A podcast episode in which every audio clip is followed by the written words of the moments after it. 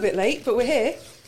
That's us. We're here. Welcome to Uncorked. It's uh, what is it? It's four minutes past one, and we've managed. To, do you know what? We were talking to ourselves for a little while there. We were, we were, we were happily chatting. Yes, and it was really great radio. No, oh, I'm sorry, nobody. I'm so sorry that nobody heard the, the gems that we were sharing.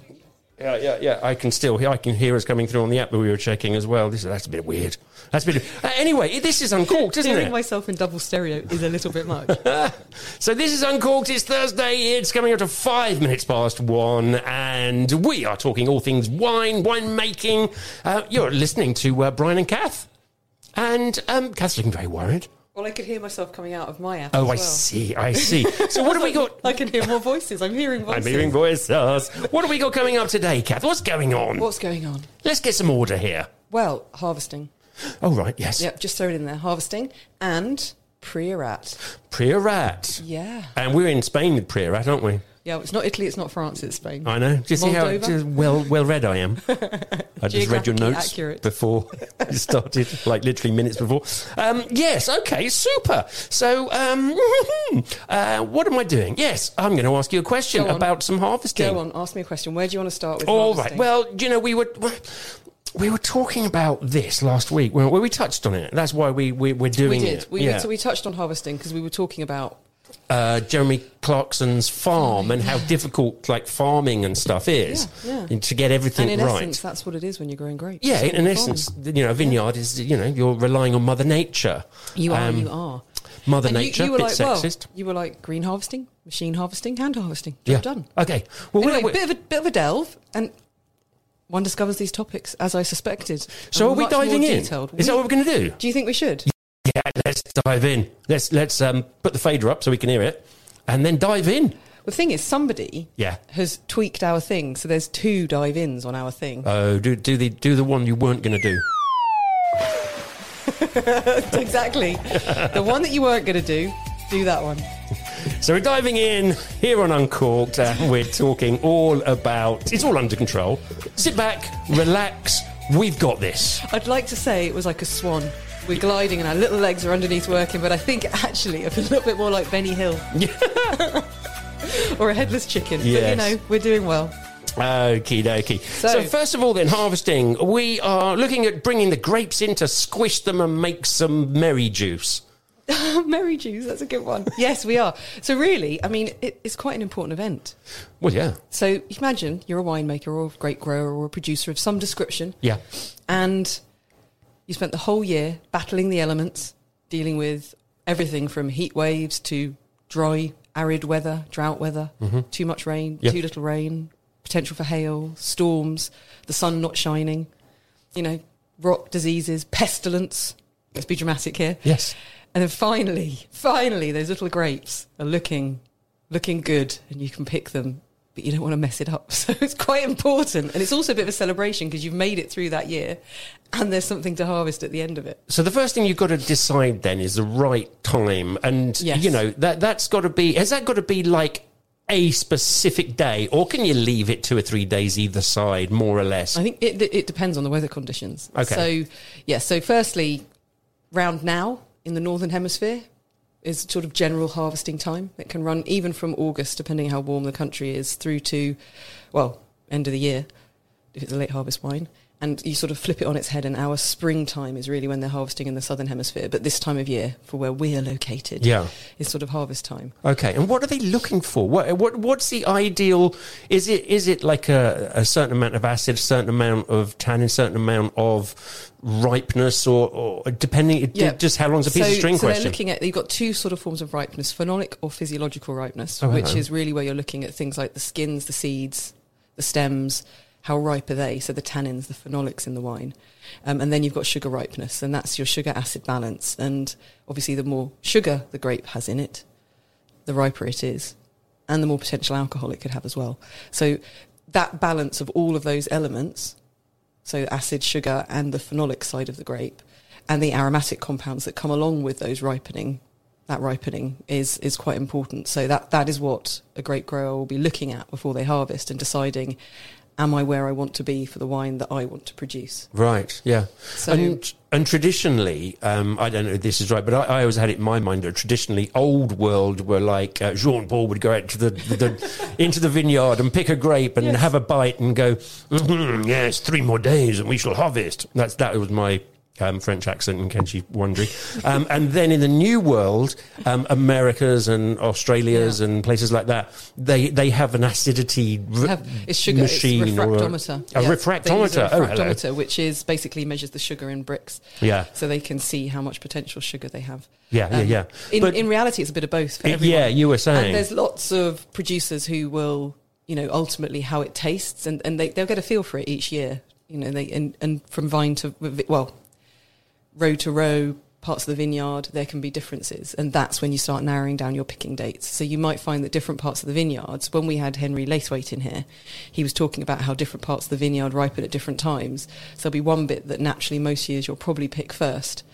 Um, and depending if, if if a heat wave's about to come in, it can suddenly accelerate the sugar levels, and you can end up with a very different style of wine, even within a day, dependent really on those weather conditions. wow. And that's when we get into the gubbins of the benefits of hand harvesting versus machine harvesting. Yeah, Yeah, Because you've there's got lots to think about. At this time of year, then what? It's probably like like two or three weeks either side of now. Mm-hmm. Yep. I guess. Um, you, as a winemaker, you are literally on tenterhooks, just waiting to go. At any moment, you could Yeah. go. I've got to do it now because it's due to rain tomorrow. Yeah, And so you might you might think look at the weather forecast. I think there's some countries where the weather forecasts seem to be really accurate. They say it's going to happen, and it happens. Here, less so. Although in recent years we haven't had as many. Of, well, no, it's always wrong. Let's face it. Quite often it's wrong. But if you've got an idea of the weather forecast, you think to yourself, "I'm going to wait a week," and then there's, a, especially if you're living on an island like we are, there could be a shift or a change, and then you do have to rush to pick, and it's all hands to deck. But of course, if everyone's out picking at the same time, and you've got, you have to also potentially schedule either picking teams, or if you don't own your harvester, your harvester coming in. So there's That's all these factors, trouble, yeah. yeah, and all these factors, and it's it's very hard to predict. I mean, you might have a feeling, but it, yeah, Mother Nature could So swing you a curveball, and then you've got to figure it out. Yeah, and that, that's that's what made me draw that sort of uh, analogy with um, Clarkson's farm because it was like okay, Everyone's we, going to think we, we were promoting it. I know we're not. Um, but but he was like, okay, well, uh, we need a combine harvester, but Yeah. they're all out. That everybody else has got them. Yeah. Mm. Somebody has got them before you. So what do you do? Just sit there and watch your your perfect crop just sort of go slightly off Yeah. until one's available, Yeah, unless you handpick. yeah. So you do have that as an option with grapes. Yeah, So but that's going to take a bit longer, isn't it? Yes. So people often think that when you're you're harvesting that, that hand harvesting is better, but it's not necessarily always the case. And it's ultimately it, it comes down to time and finances. Those are the two things that will often and and topography. So what the vineyard is actually like and how it's planted. Those are the things that will mostly dictate how you're going to harvest, like the physical methods you're going to use. So yeah, I mean, how practical is it to do one or the other? Now, if you really don't have a choice, then at least you can always fall back on doing a manual harvest.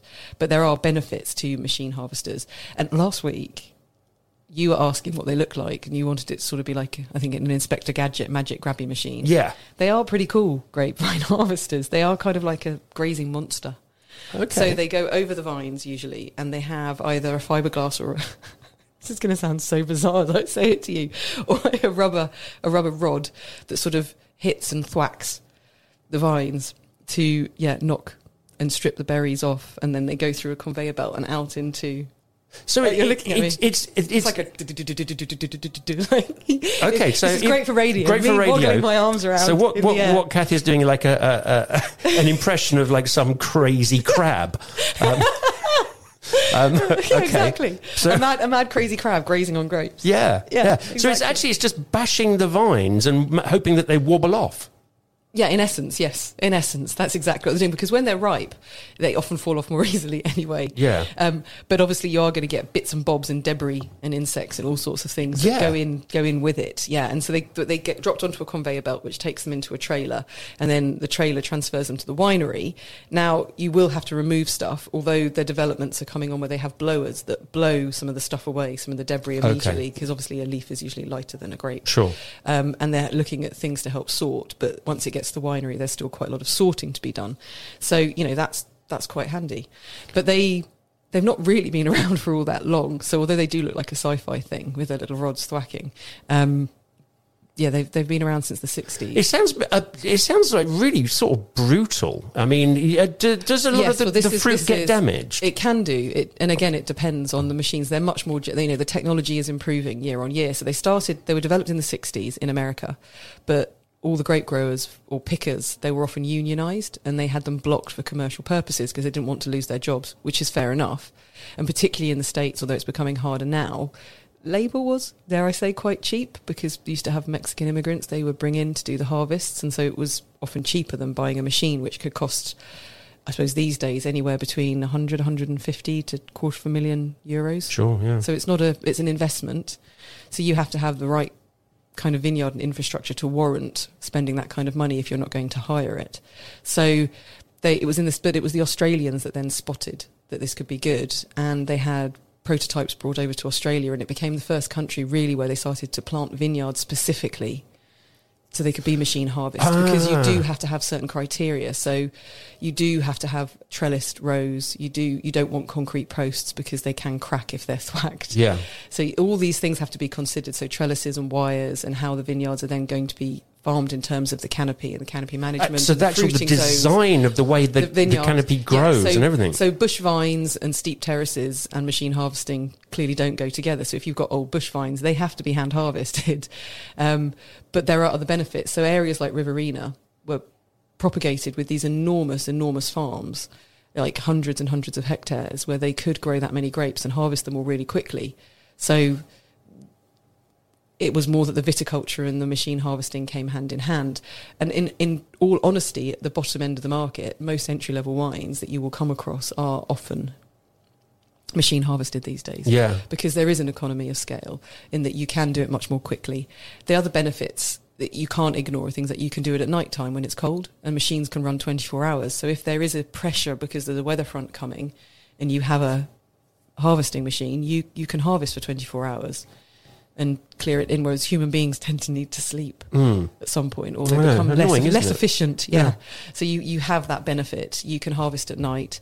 Um, but there is a downside. Like you say, it, you can end up with a soup of damaged grapes. And if these aren't going to be moved to the winery really quickly, then it can start to, you can get premature oxidation. The, the berries start to oxidize the volatile compounds and the aroma compounds.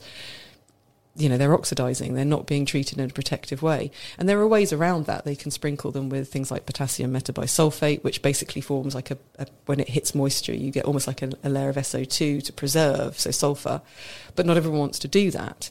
Um, so it is rougher. It can cause more damage. Um, but they did discover in places like New Zealand that actually, when they used careful machine harvesting and they harvested at the right times, they got more gentle aromatics from the machine harvested fruit. So there are pluses and minuses, and I think it depends very much on the style of wine you want to produce. I don't. I don't think anybody truly, if you were tasting blind, could tell the difference between a wine that's been machine harvested and hand harvested. It's more indicative of style or knowing something about it. So if you know that it's likely to be an old bush vine Cinsault from the Lodi, Right. you know that that's going to be hand harvested because Yeah. of the nature of the beast. But it's more through knowledge than probably actual tasting. Because they do know what they're doing, the machines aren't quite as violent as my crazy hand actions, like a crazy, crab impression. suggested. Yeah, yeah. So even though, um, so even if you did have um, hand harvesting going on, yeah. um, surely you need to have people who know what they're doing, or rather than just. Yes. I mean, I could go along Yeah. and I'd go to pick your own strawberries once in a while, but I'm not saying I'd be a particularly good, Good. Hand harvester for a real Yeah, so top quality that's- wine. That's one of the real benefits. So, you know, realistically, if a vineyard's too steep, you, you can't use a machine.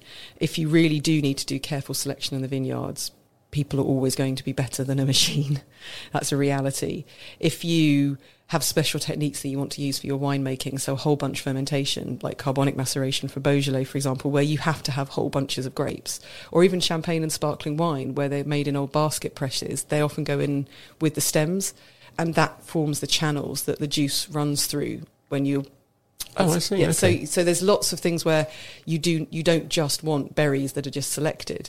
So or you might want a combination of those things, and then that might mean that you do a combination of machine and hand harvesting. So there are different approaches, but in places like the Mosel, for instance. There are vineyards that are so steep that it's almost like you have to abseil to prune and harvest. So you'll be on a winch wow. and you have a harness on and you almost abseil down to each vine. There's no machine that can do that. It will kind of fall Yeah, off. That's very specialist, isn't it? Yeah, so you need people. And often people have the same pickers they use each year. And the pickers will move around from place to place. Between fruit, vegetables, they just move around almost like doing a season. Okay. And so, you know, that, that also gives people flexibility. And the same people come in, they know their vineyard, they're trained in what they do. And particularly with sweet wines, you may want to pick, we talked the other week, we're doing botrytis about picking individual berries. Your machine can't do that for you. So a person is who you require. The same when you're picking for ice wine and things like that. Back to your ice wine, Brian. Oh, yeah, yeah, Yeah. yeah. But issue, do you want to, do you want a fun fact? Yes, please. Because we like fun facts. Oh, yeah. So apparently, and I haven't had a chance to check this, but I did discover that a machine can pick a hectare of vineyard in no more than five hours. A hectare. That's, Yeah. Okay, that's That's not- quite big, but it's five hours. But by hand, to do the same area, dependent on the style of wine, the number of pickers, it can take between a whole day and 10 days.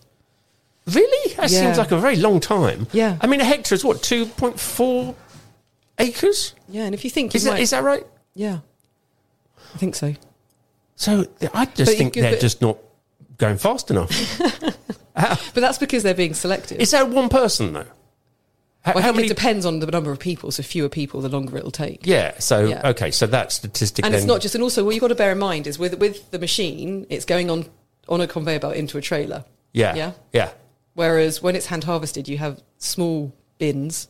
yeah. It's not usually baskets; they're usually plastic bins. And I'll tell you what, air, what people tend to call them because I can't say it on air. Um, and people, Brian's looking with, looking intrigued. Um, they obviously have to. They, they pack the bin, and then they've got to. That's got to be transported back to a trailer, and Yeah. then you go back out into the vineyard again, Okay. and you start the next one, or you have it rotating. So it, the whole thing just takes longer. It's much more labour intensive, obviously. Yeah, But unless you've got a million people doing it, and then they'd do it like a hectare. And there in, are there are places where they still use because it's cheaper than buying a machine. I hate to say. Well, there Yeah, you go. exactly. Yeah. Okay. Um, so what else then? Because uh, so we've got the grapes off. Then we've done Yeah. a good job. They're not, you know, we've, we've delicately um, machine got them off or Yeah. hand harvest and stuff like that. But there's other types of harvesting. well. oh, look at the time. Yeah, we might have to do that We've, another we've, week. we've we've hardly dived doven in at all. Dive, We've dived. dived. Dove. Doven. We've hardly doven, Doven in, at all.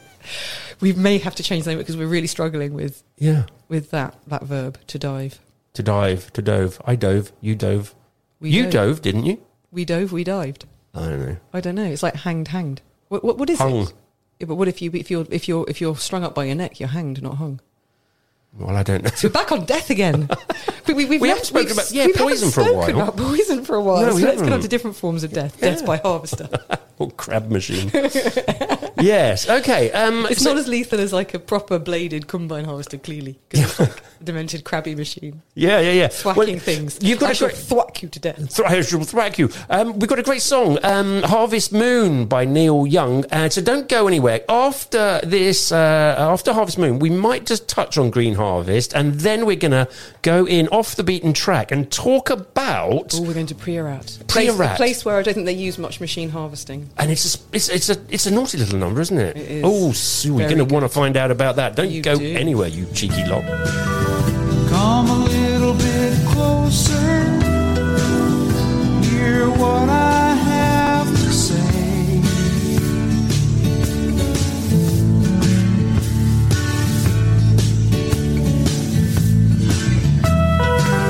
Just like children sleeping, we could dream this night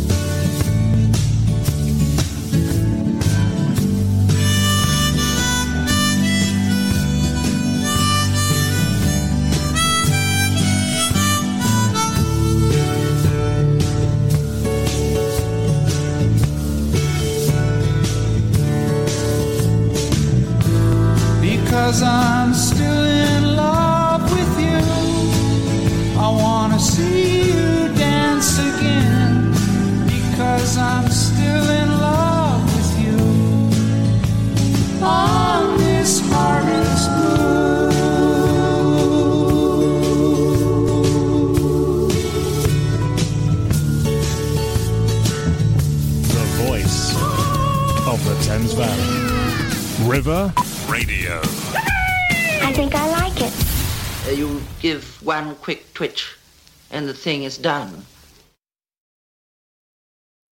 Oh, yes, indeed. Behave. I thought there was more than just one quick twitch. No, no, no. Yeah, it's just one quick twitch, and that's it. It's all done. Uh, you're listening to River Radio. It's uncorked. It's uh, the voice of the Thames Valley, don't you know? Do you It know what? We go all the way from Windsor, Slough, Maidenhead, Marlow, Henley All the way to Reading. to Reading, yeah. All that place, and you can And listen. We're on Alexa, yeah. on mobile, and on the web. We just go to River Radio. River dot Radio. River dot radio. See, Yeah. you're so much better at this than me. Or, or you go to Alexa and go, play River Radio Live. And that works. Yeah. Do you know what? You can also listen again. If you've missed any of our uncorked episodes, if you go to the website, um, join the uh, members area. It's absolutely free. Why wouldn't you? Why wouldn't um, you? And then you can listen back and um, enjoy all of the uh, in-depth knowledge and uh, and stuff. Discussions of poison. about. Yes. all sorts of things. Well, I mean, we've had a chat about wine as well along the way. Occasionally, yeah, we touch on, we touch on that that subject of We- all things Venus. Indeed, we, We do. do. We're off the beaten track now, though. We are. Let's do it then. We are. Where are we today? Que bien. Todo bien aquí en Español. Ah, you see, you're a dark horse. You, you and your Spanish knowledge. Oh, yes. We're in the north of Spain. We are. We are. We're not far from Barcelona. We're not. That, that's my Spanish accent. Sounds very similar to my French one, doesn't it? I've got one accent. One accent. Yeah. And that is it. You have been Yeah, we're in Priorat. Anyway, that's where we That's what we're doing. Yes. Actually, before we go I- uh, into uh, Priorat, I just wanted to touch on um, oh, you just just wanted to finish off really because we were talking about harvesting and um, what you know you said those uh, the buckets or the bins that they use Yeah. to pick to pick up and they're, not quite- particularly they're not big. Big, no, because you don't want the weight of the grapes squashing the grapes underneath. So that's why I that never would thought- kick off fermentation if it's a bit warm. So you you really just have a very limited amount of grapes you can stack on top of each other before you've actually got to empty that, and then even in the bigger storage place, Yeah. the same thing applies. So it's it, even that's a little bit tricky. Yeah, and there've been years where so 2003 is a good example of this in Europe. 2003 was Scorchio. Scorchio. Do you remember? Do you remember it? Literally, Hyde Park had no grass left. Okay. it was there was no green anywhere. Yeah. even in the UK. And it was really, really hot. And growers did they were picking grapes and they were so warm they thought we can't even ferment these. These are too hot at the moment. And they didn't know what to do, particularly in regions where normally it's cooler at harvest time. And so they often just shut them into the winery in their little tried to like so it wasn't too deep and just whacked on the air conditioning as cold as they could and left them for 24 hours so they could actually handle them at temperatures that were more familiar. Wow. Yeah, which is why night harvesting actually with machines can be handy because you, you're picking the grapes and they're not too warm in the sun. Because obviously any chemical process is sped up by temperature increases. So picking in the height of heat is not desirable. So regularly, this time of year, we know growers they'll be heading out at, you know, two, three, four in the morning to start harvesting before it gets too warm as the day progresses. Yeah. Yeah. Well, well, well. So yeah, it's a complex business, really. When you when all, add all these things up, well, we were going to mention green harvesting. Let's leave that for another day. We'll leave that for another Ah, day. okay, Yes. So we're we're off the beaten track then. We're off the beaten track. We're in Priorat, which is a small dynamic region in Catalonia. And you just said where it is, northeast Spain. Um, they produce pretty intense full bodied red wines. They do make some white and rosé as well, but what they're famous for is sort of quite big. They can be a little bit ethereal. We're allowed to say ethereal. What? Um, what? What? Yeah, oh, I know. Hello, Depends who's made them. Sort of a bit.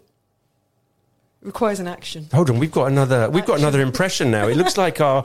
It looks like our crab is now on something and is turned into a wavy sort of A crab- tree type thing. Yeah, crab's back to nature. It's gone all ethereal. Yeah. Yeah, so they can they can be very elegant, but they're usually fairly robust. They can have quite high alcohol, um, but it's a region that really shot to fame in the last few decades, really.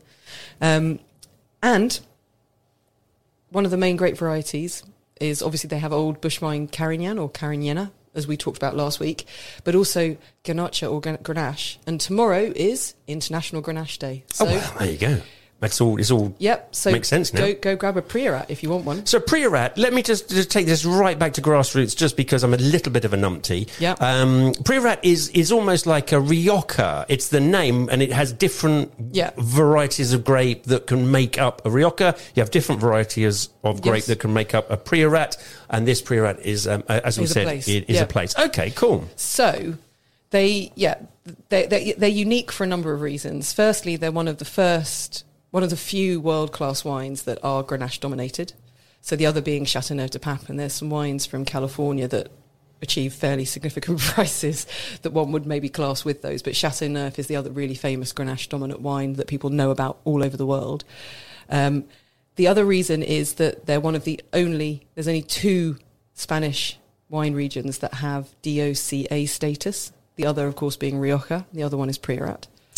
So they're the only ones really. Although, no, I don't think they do yet in Ribera. So yes, so that's significant as well.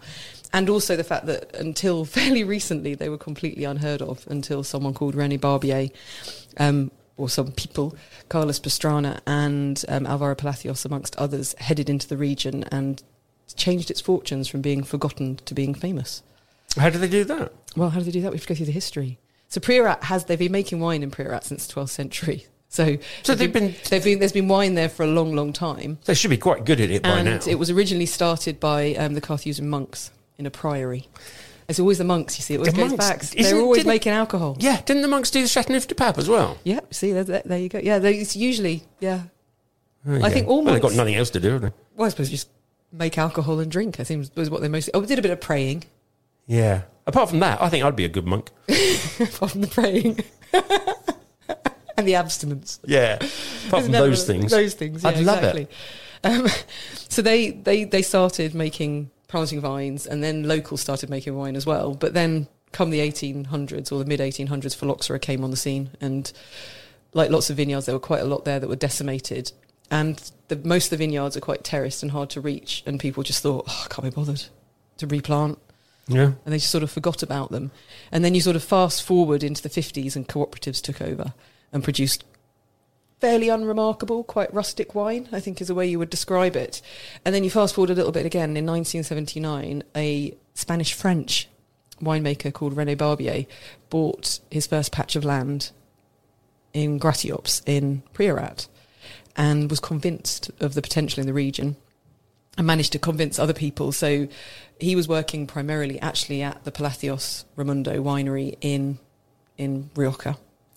And at that point Alvaro Palacios was off making wine in places like in places like I'm just trashing the joint, um, Petrus in in Bordeaux. So he did some stages in smart places around the world and he convinced him to come back not to Rioja at that point but to Priorat. And a group of them sort of got together and started making wine and they named each little individual site after a clo.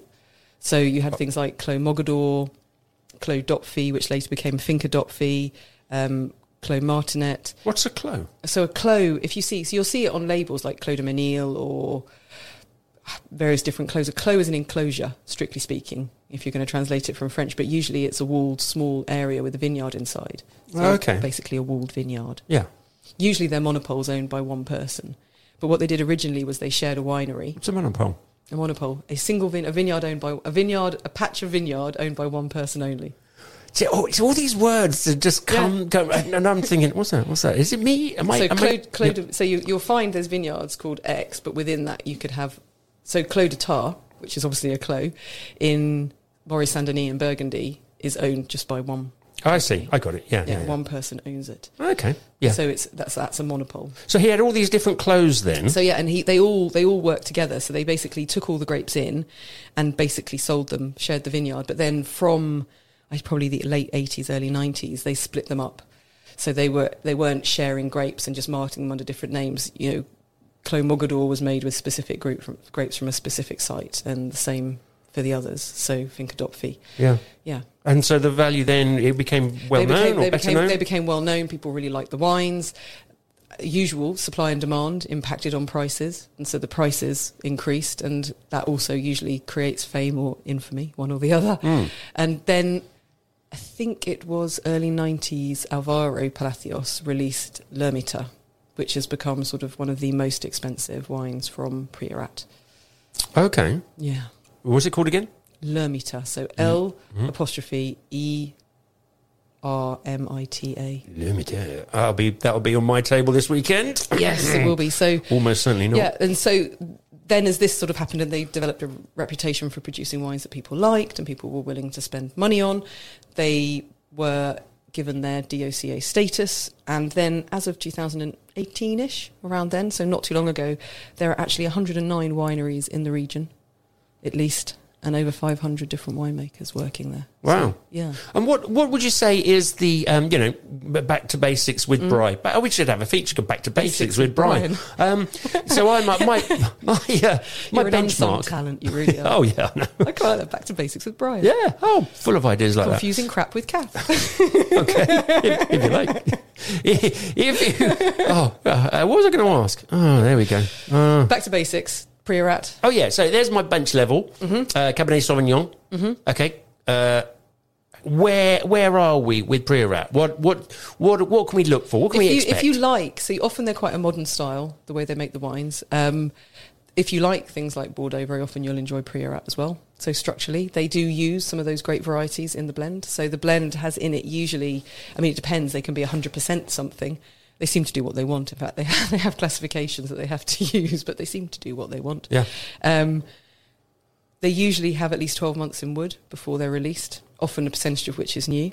Um, and they use the Grenache and the Cariñena together, but they also have Cabernet Sauvignon, Merlot, and Syrah that are often used in the blend. So Oh, you'll see okay. other things pop in. So if you like that style of wine, Yeah.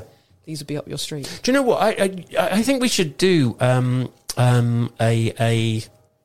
I I know it's called off the beaten track, um, but what, did you say Bordeaux? No, what was the one you said it was similar to? Was it Bordeaux? I said if you enjoy Bordeaux, you probably Yeah, enjoy Priorat. we we should really look at some of the famous places Yeah. as well at some point because Bordeaux is like really interesting. Should we do Bordeaux next week? Should we do that? Next should we just go Bordeaux. off the beaten track from the beaten track Back into the uh, main track. back into the main track? Track. yeah. So Perfect. We can do what we like. Yeah, it's all good. there we go.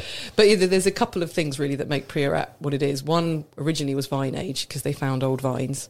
Again, old bush vines grown in terraces tend to be hand harvested. Just to loop back. Sure. Yeah. Yeah. Yeah. Um, the other is that the soil there is really poor. It's not really nutrient rich, so the vines have to work quite hard, and you get a very specific character that comes into the wine.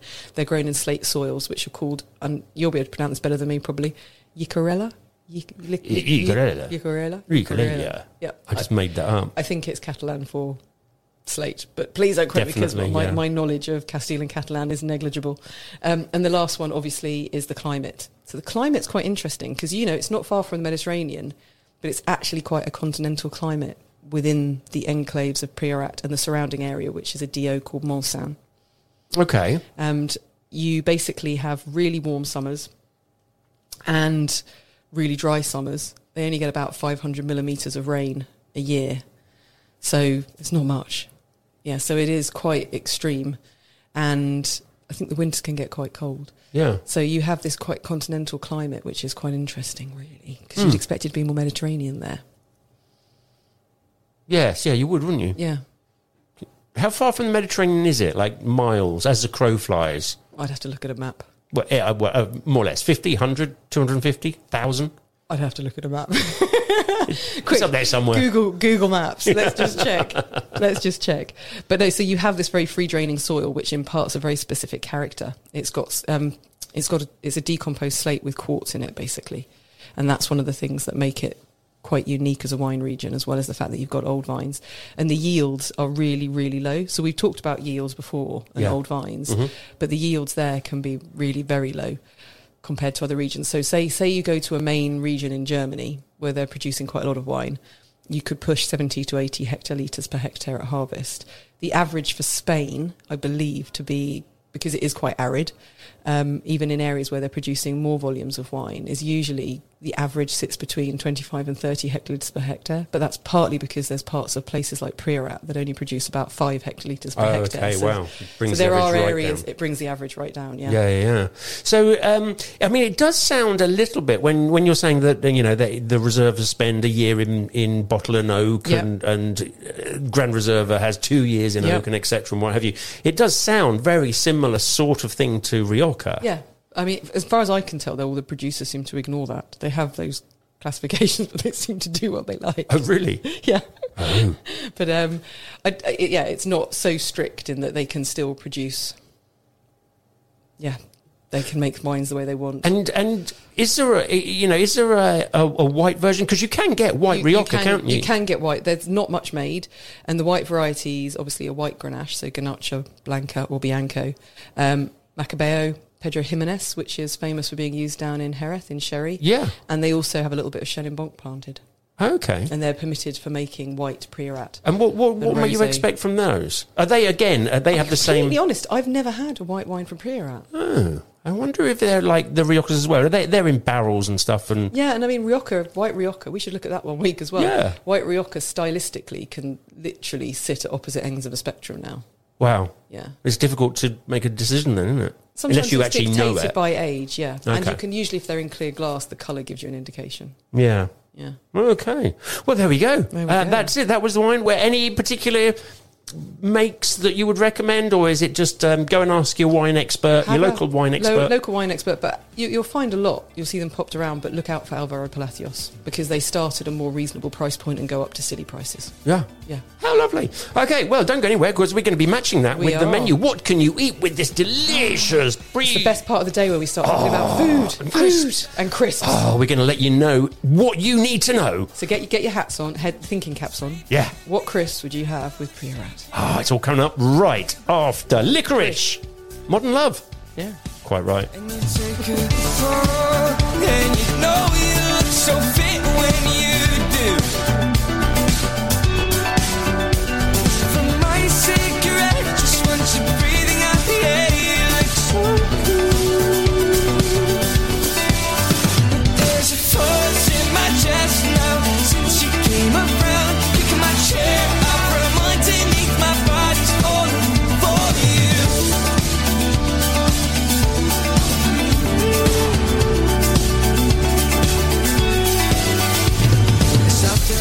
Smell of drinking smoke And it used to for excuse of my ridiculous coat But you liked it.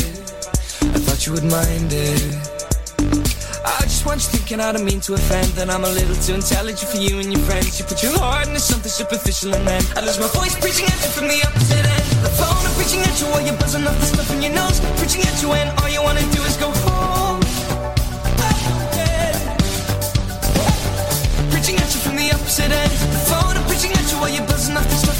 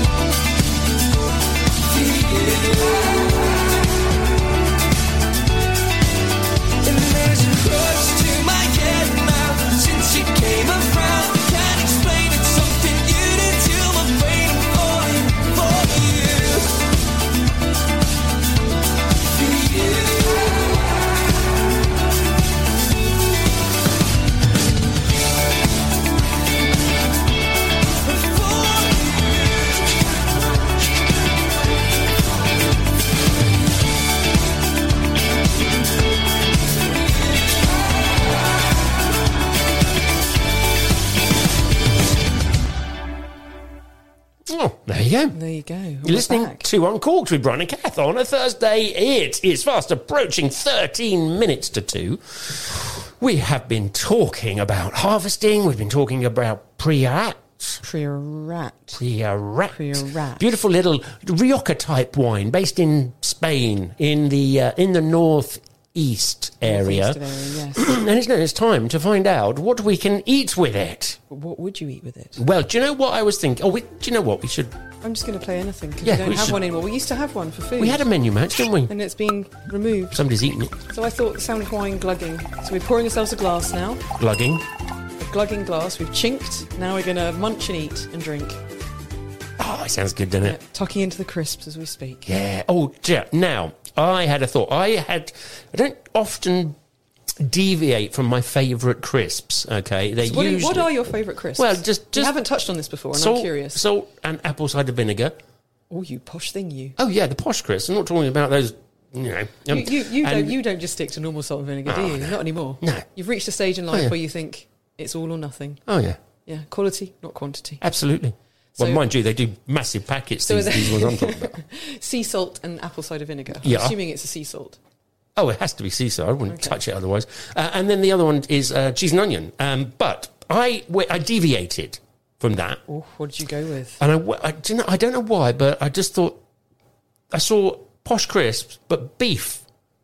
Like posh roast beef or like a teriyaki beef style crisp? No, no, no, just just beef. really? Yeah, and I thought, oh hello, I'll have I'll have a go at those. Were they good? Well, Were they posh? they were posh, but they had a little hint of mustard, like somebody had got roast beef and put a bit of mustard in it. Do you remember those crinkle cut McCoys that were beef and roast mu- roast beef and roast Yeah. mustard? Roast beef and mustard. And they were quite spicy. Yeah, well, they, it, it was subtle. It was, you know, these are posh, so it was, you know, it was, it was a And bit more nuance. There was nuance, and I think that the wine we've been talking about, Priorat, might just be a winner with them. Oh oh yes, I think it probably would. Yeah, I had the other day. yeah. Yeah. So okay, this is when you're going to go. Okay, here she is, the crazy food fascist again. But It would- don't, don't, it's not plain. Don't go plain. let, let, let me finish. You are, aren't you? Oh, But they're not just plain. So most crisps are cooked in a vegetable oil. okay. These were olive oil. Oh, how were they? Bloody good. Oh, I have to say that. Yeah, they were really good, and they would be good with this as well. So imagine Spanish tapas. You see, you got a salty snack. You have? Yeah. Yeah. Ah, there we go. Yeah. That olive oil sort of the where the Mediterranean area Exactly. and all the rest of it. They were plain, but they were very posh plain. Yeah. Obviously. They were I good. like the uh, I like the idea that they're using olive oil for these Yes, things. it This made is me very happy. Really good idea. Yeah. Okay, so we've done the important bit, the crisps The that it would go crisps, crisps with. that it would go with. Um, what about the rest of it? What Well, I was looking at my notes. One of my notes says charred things. chard? Charred things. Um, so anyone, anyone can make food that go with Priorat. No, that's not entirely fair. So they often have an undercurrent of sort of spices or black pepper notes. There's like an undercurrent of spice to the wines, Ah. or a licoricey quality. Thus, the last song actually. Not Okay. just that, not just the soil type. I did wonder. Llicorella. Yep. Um, or Llicorella. I'm never. I'm terrible at Spanish. I don't know what you're talking about. What's the soil. Icarella? The soil. Oh, I see. Oh, well, I don't know. I never went into free soil. draining, nutrient poor soil. God, honestly, um, this doesn't listen to a word I say. Um, so anything I think where there's like a sort of a subtle spicy component in the food could work. I was thinking. Yeah. So you could just you could latch into that sort of subtlety as long as it's not dominating the food. So I was thinking, for example, a steak with peppercorn sauce, maybe. Oh, that sounds good. Yeah, That does sound good. I like that. double cooked chips. Oh, triple cooked chips. You can do that now, can't you? yeah. I don't know why they just don't. Apparently, you've got to have the right potatoes, or they Really? just go soggy. Yeah, you I don't know why they don't just cook them properly the first time. Uh, roast lamb. Fair point, but then they're not they're not very charred. Hey. roast lamb you've got Yeah, here as well. Roast lamb, yeah, things like that. Confit of duck. Now here's the thing, rabbit. Now that's not often on my menu. I'll be honest with you. Mm. Yeah. Well, some, not all the wines are complete. I can't say what I was going to say, so I've got to think of a new phrase. Mm. Are not as big, so they still usually have quite high alcohol, but there's an elegance to the wine, and they have a refined, refined acidity.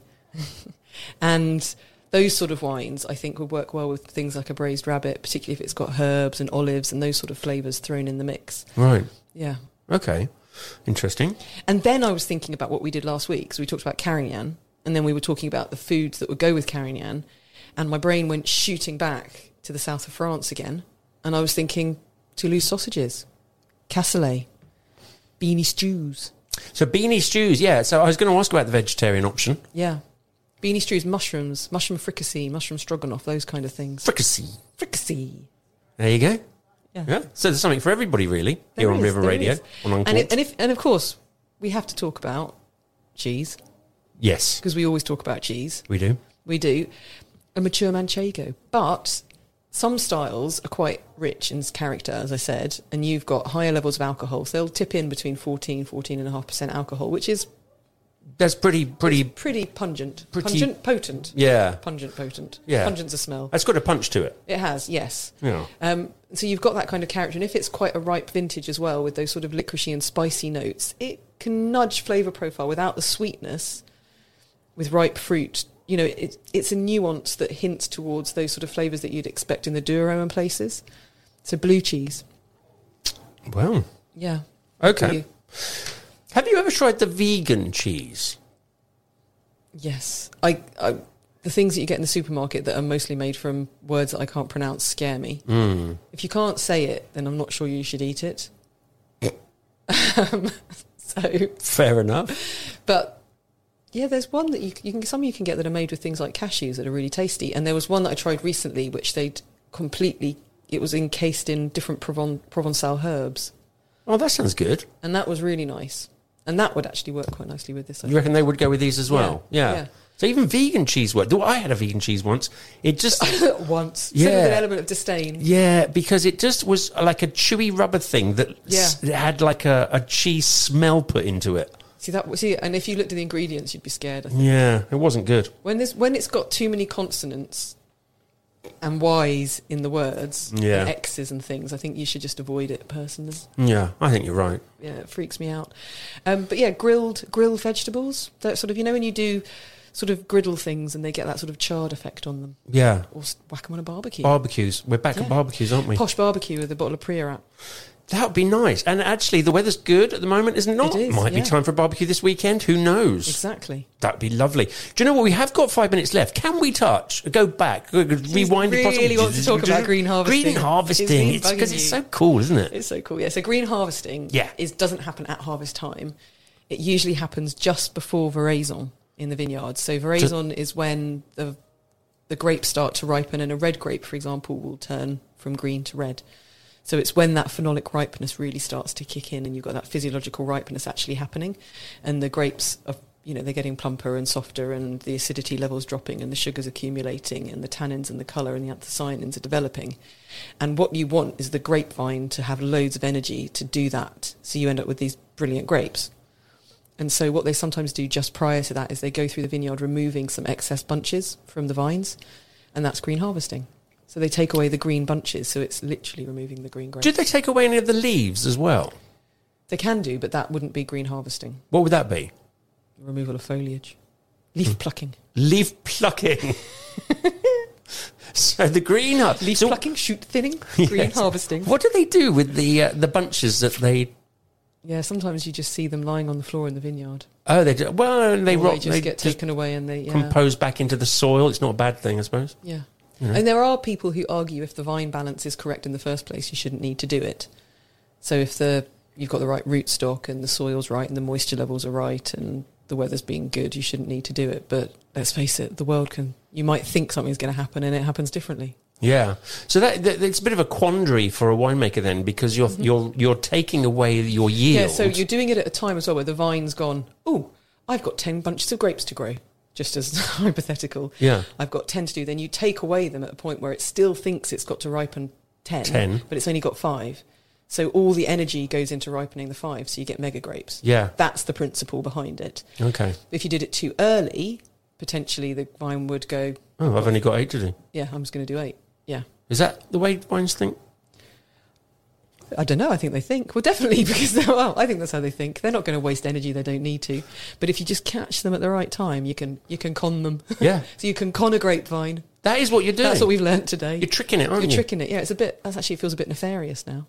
Well, yeah. I feel. I see. We were excited. Now, I'm not so excited about green harvesting. Yeah, poor, poor, poor vines. Poor vines. There we go. So, um, anyway, what are we? What are we talking about next week? Do you think? Well, we said we can do Bordeaux. Oh, yeah, Yeah. because that's like one of the world's you know really famous area that everybody mentions when they're talking about France or good wines. Why? Why, why that particular area? Do you think is it the terroir, the terroir, or what, or just the experience there, or why? Why has that sort of become notorious for being such a great area? Great area. Well, oh gosh, we've only got three minutes. Well, Do yeah. you really want to touch on this now? Well, just just the basics. Just, just give me a teaser for next Well, week. for for a very very long time, it's consistently produced some of the greatest wines in the world. So, and that's probably fairly indisputable, and has formed a template that other people try to mimic everywhere. You don't do that if something's not good. Okay, In imitation is the sin- most sincere form of flattery. this is true. Yeah. yeah, I, I get that a lot. Yeah. So I think, well, yeah, but I think it's a good region to look at because there is possibly a little bit more going on there than people realise sometimes. Yeah. And there is good value to be had there as well as probably some slightly less enjoyable things. Okay. Yeah. And and there are uh, some some things I've heard um, or, or aware of things like a Grand Cru and a Premier Cru, Cru and all. Classe, yeah. So what are these things? Second. Well, what we can look at next week, if you like, is we can look at the two broad areas of the left bank and the right bank, Okay. which people sort of often refer to. And if you don't know what it means, you're sort of going, yeah, yeah, okay, yeah, yeah. And then we'll look broadly at the different classification systems on each side. I think that's a good place to start. And from that, we can maybe, if we have time, look at the satellite regions, which is where often you get the value. So if you like Bordeaux, those are the areas to go for. uh, the, yeah, just just on the edge of the main. the main drag. They they are com- they're working harder, probably. But they might not be, but they you know. Like, they- we'd like to think. We'd like Yeah. to think, yes. Oh, well, there we go. Next week, same time, one o'clock on River Radio, Uncorked with Brian and Kath. We're talking about Bordeaux and other stuff as well. Crisps. We're in the menu match, almost guarantee it. Maybe some poison. We might talk about poison. Yeah. Um, that's just the way we roll here. Don't forget, stay with River Radio because coming up later on today, 7 to 8, Annabelle Knight. Ask Annabelle. Oh, sex relationships, all things like that. Loads of juicy she stuff. is an absolute star when it comes to juicy stuff. So um, have a listen to uh, Ask Annabelle tonight. And don't forget, tomorrow, Friday, stay with River Radio. The Morning Brew, Nikki and Tara. And then Lars and um, Sam, I think, have been doing What's On When. And at six o'clock tomorrow, pull the other one. The comedy show of comedy shows. With Oh, a couple of people. Chloe, Pratik, and and Dabrowski. exactly. Honestly, blow your trumpet. Just blow it. We'll see you next time. Don't forget, listen again. And bye for now. Bye for now. Have See a you good next one. week. Bye. Bye. In a world where radio stations are. T-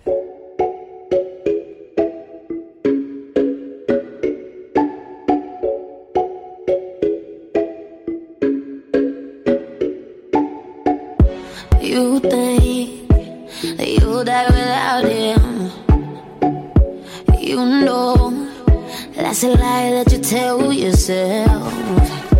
You fear that you lay alone forever now.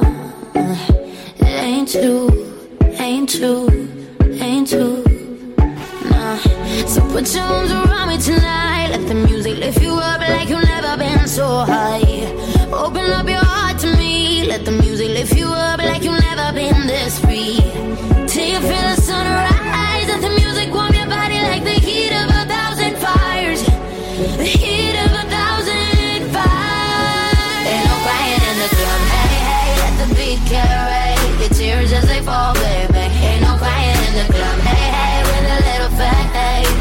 first to do XSA. Ain't nobody